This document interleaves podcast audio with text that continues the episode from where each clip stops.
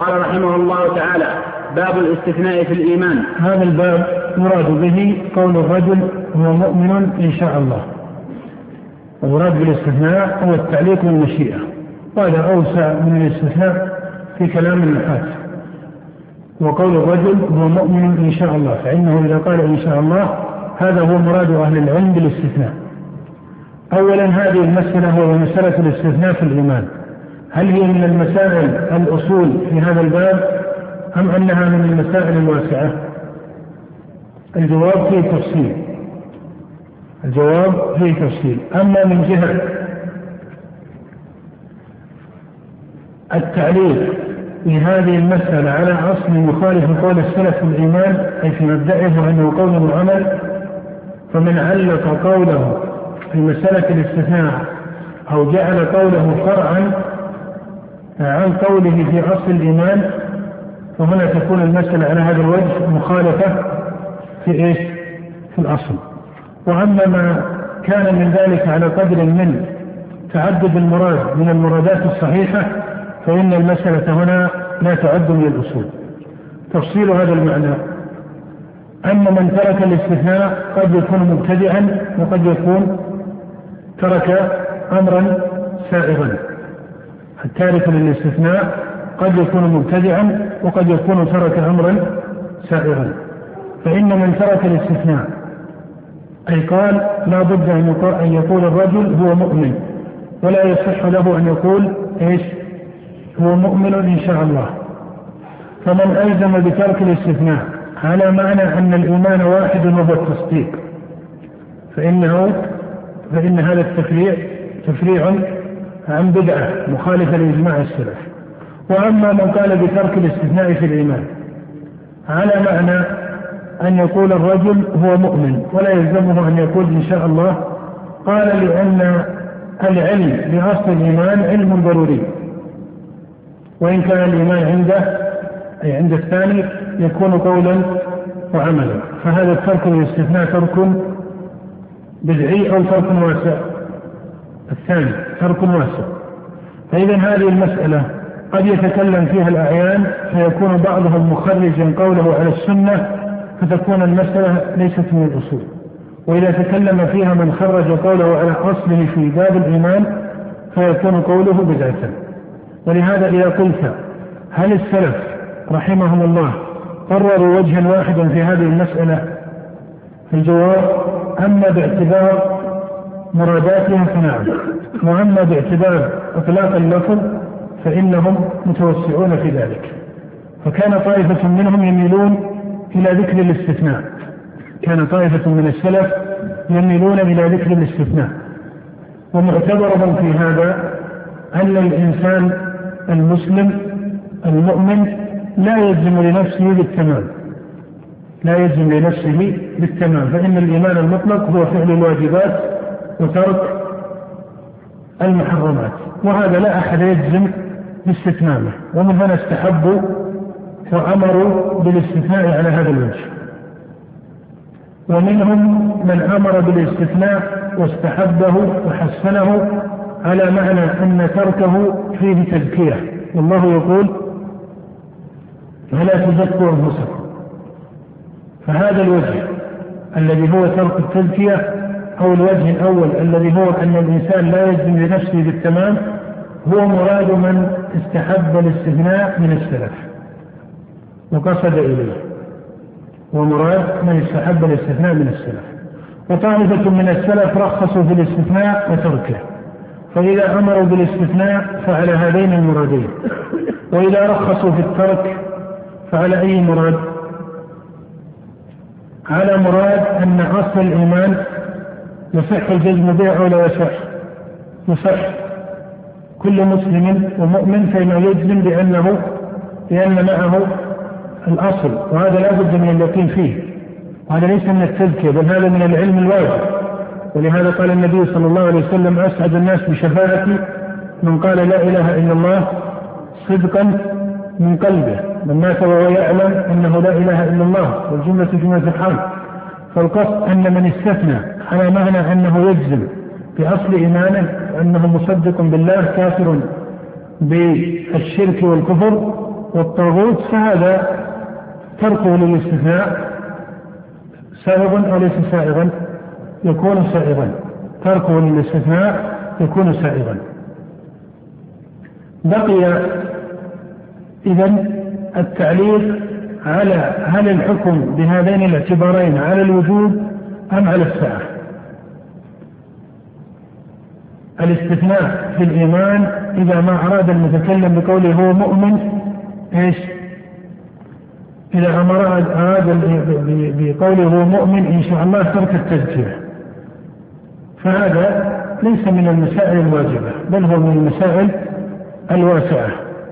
وكذلك إذا كان قاصدا لأصل الإيمان فهل يلزمه ترك الاستثناء أم أن تركه هنا مستحب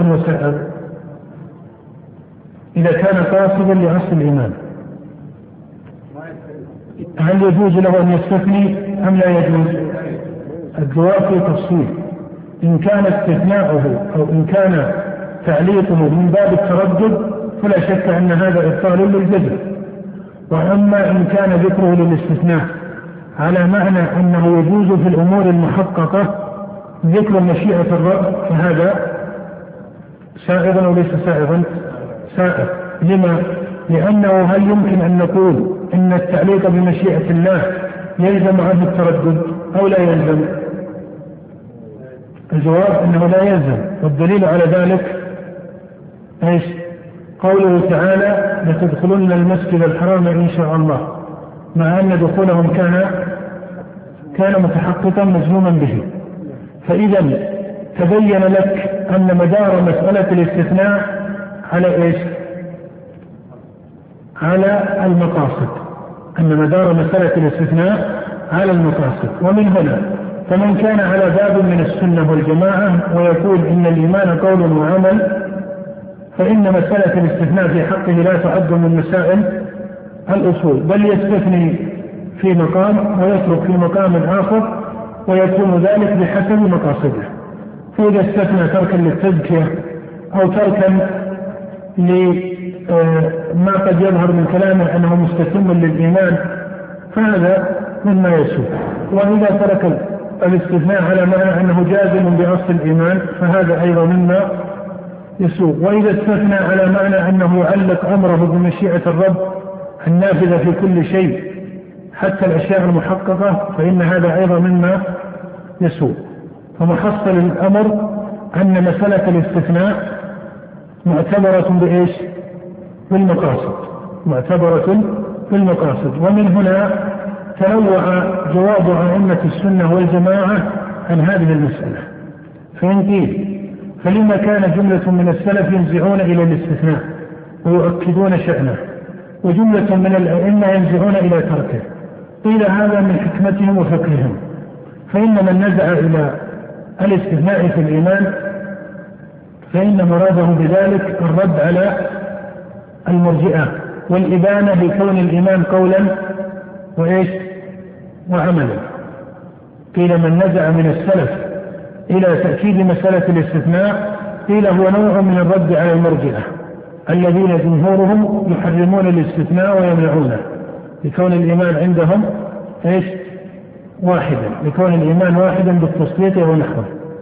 فهذا من فقه الأئمة. ولهذا إذا قيل صاحب السنة من بعدهم ينزع إلى أي الوجهين في أجوبة السلف؟ قيل ينزع إلى جميعها بحسب المقاصد والأحوال. بحسب المقاصد والأحوال. ولهذا قال الله للمؤمنين قولوا إيش؟ في أمر الله للمؤمنين قال قولوا آمنا بالله وما أنزل إلينا. قولوا آمنا بالله وما أنزل علينا. ولم يلزم من ذلك أن يقولوا إيش؟ إن شاء الله. والعبد يقول لا إله إلا الله ولا يقول إيش؟ إن شاء الله. فالقول بأن الاستثناء واجب في الإيمان هذا ليس بصحيح. ومن نقل عنه الوجوب من السلف فإنه معلق بمقصد. فإنه معلق بمقصد من المقاصد الشرعية. وأما أن أحدا من السلف يوجب الاستثناء في سائر المقامات وفي سائر وباعتبار سائر المقاصد فهذا لا يصح عن واحد من السلف. ومن حكى عن أحد من السلف إيجاب الاستثناء في سائر المقامات وباعتبار سائر المقاصد فهذا غلط عليه. وهذا حكاه بعض المتأخرين من أهل العلم. والصواب أن جوابات السلف هنا هي على مادة التنوع أو التضاد أو الخلاف اللفظي. الثاني على مادة التنوع. لأن اللفظية لا فرق بين الأقوال. والتنوع أن يكون لكل معنى وليس بين المعاني وليس بين المعاني تعارض. هذا هو الصواب. أن جوابات السلف في مسألة الاستثناء هو من باب اختلاف التنوع. أي أن هذا يقصد معنى فيستثني ويقصد الآخر معنى آخر فيترك الاستثناء. فمن استثنى قصد ترك التزكية أو قصد أن الإيمان قول وعمل وهو لم يستتم التمام في القول والعمل ومن ترك الاستثناء قصد أن أصل الإيمان مما يجزم به. ولهذا قال النبي عن الجارية أعتقها؟ إيش؟ فإنها فإنها مؤمنة. ولم يقل عليه الصلاة والسلام إن شاء الله. مع أن شأن الجارية شأن مقارب وكان والمسألة مسألة عتاق ولم يستفر إيمانها. وكان معاوية بن الحكم مترددا في شأنها إلى أمثال ذلك. فهذه مسألة ليست من الأصول وهي تعتبر من مقاصدها. وأما أهل البدع فكما أسلفت أنهم تكلموا في هذه المسألة على أصول بدعهم. ومن هنا حرم عامة المرجئة الاستثناء في الإيمان لأنه يعني الشك والصواب هو هذا غلط من جهتين. أولا أنهم فرعوا هذا القول عن أن الإيمان واحد والصواب أن الإيمان يزيد وينقص وهو قول وعمل. الثاني أنه لو فرضنا جدلا أن الإيمان واحد فإن الاستثناء بذكر مشيئة الرب في الأمور المحققة سائغ أو ليس سائغا يكون إيش؟ يكون سائغا بشرط أن يكون المتكلم لا يقصد التردد وهو قوله تعالى لقد سبق الله رسوله الرؤيا بالحق. ولهذا قال الله تعالى ولا تقولن لشيء إني فاعل ذلك غدا إلا أن يشاء الله. ولو كان الإنسان عازما وجازما في مقصد فعله. نعم. قال أبو عبيد. قال أبو عبيد حدثنا يحيى بن سعيد عن أبي الأشهب عن الحسن قال قال رجل عند ابن مسعود أنا مؤمن؟ فقال ابن مسعود أفأنت من أهل الجنة؟ فقال أرجو. فقال ابن مسعود أفلا وكلت الأولى كما وكلت الأخرى؟ نعم وهذا بين وابن مسعود وأصحابه يميلون إلى الاستثناء ويؤكدون شأنه. ولكن ترى أن أجوبة ابن مسعود واصحابه تدور على المعاني السابقة أنهم يتركون التزكيه أنهم يقصدون أن الإيمان قول وعمل وأن الإنسان لا يلزم لنفسه استثمان ولهذا قال للرجل أفأنت من أهل الجنة؟ يعني أن المؤمن المطلق يكون من أهل الجنة وهذا مما لا يلزم بتحققه. نعم. وهكذا نقل بعد ذلك عن أصحاب ابن مسعود عن علقمه عن علقمه وغيره.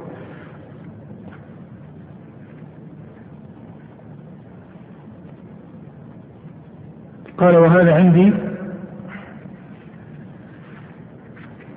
هذا يعلق على كذا موقف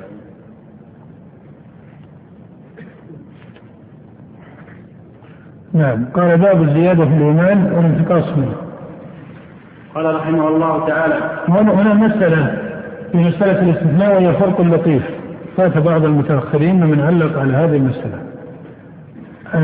تبين لك أن من أوجه السلف في الاستثناء أنهم يستثنون باعتبار ترك التزكية وباعتبار إيش؟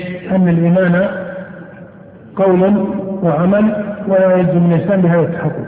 هنا وجه ثالث أيضا في مقاصد السلف في الاستثناء وهو أن الإنسان لا يدري ماذا يختم له.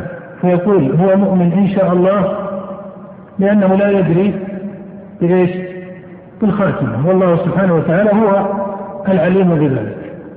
فإذا قد يستثني من يستثني من السلف أو يسوغ الاستثناء أو يأمر به لكون الإنسان لا يدري ماذا يختم له.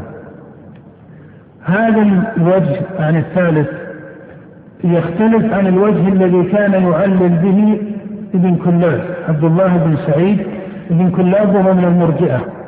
ابن كلاب يذهب إلى الاستثناء في الإيمان إيجابا. ولما قال لأن الإنسان لا يدري ما يوافي به ربه فالمؤمن عنده الموافي. ما الفرق بين مسألة الختم أو اعتبار ختم العمل عند السلف؟ ومن يستثني منهم على هذا الوجه؟ وبين مسألة الموافاة عند ابن كلاب ومن وافقه ابن كلاب من قاعدته وهذه قاعدة بدعية عنده يقول إن الإيمان هو ما يوافي العبد به ربه فمن علم الله أنه يوافيه بالإيمان فإنه لا يزال محبوبا له حتى حال إيش؟ حتى حال كفره. ويقول من علم الله أنه لا يوافيه إلا بالكفر فإنه لا يزال مبغضا عنده حتى حال إيش؟ إيمانه الذي يعقبه أو يعقبه كفر وردة. وهذا الوجه من البدع الحادثة في كلام ابن كلاب. ولهذا إذا قيل في كلام شيخ الإسلام وغيره إن ابن كلاب كان يستثني باعتبار الموافاة أو تجد أن شيخ الإسلام يقول وهذا الوجه في الاستثناء لم ينطق به أحد من السلف فلا بد أن يفرق بينه وبين مسألة الختم مسألة ختم العمل هذا وجه معروف في كلام السلف. وأما الموافاة فهذا مراد بالكلاب بها. أن الإيمان هو الموافاة. وأما الإيمان الأول الذي لا يوافى به أو يعقبه ردة وما إلى ذلك فليس إيمانا عنده. وكذلك الكفر الأول الذي يعقبه إيمان لا يكون صاحبه حال كفره مغضا ولا شك أن هذا غلط. بل الكافر حال كفره مع أن الله يعلم أن منهم من يؤمن فهم حال كفرهم مبغضون عنده سبحانه وتعالى. نعم.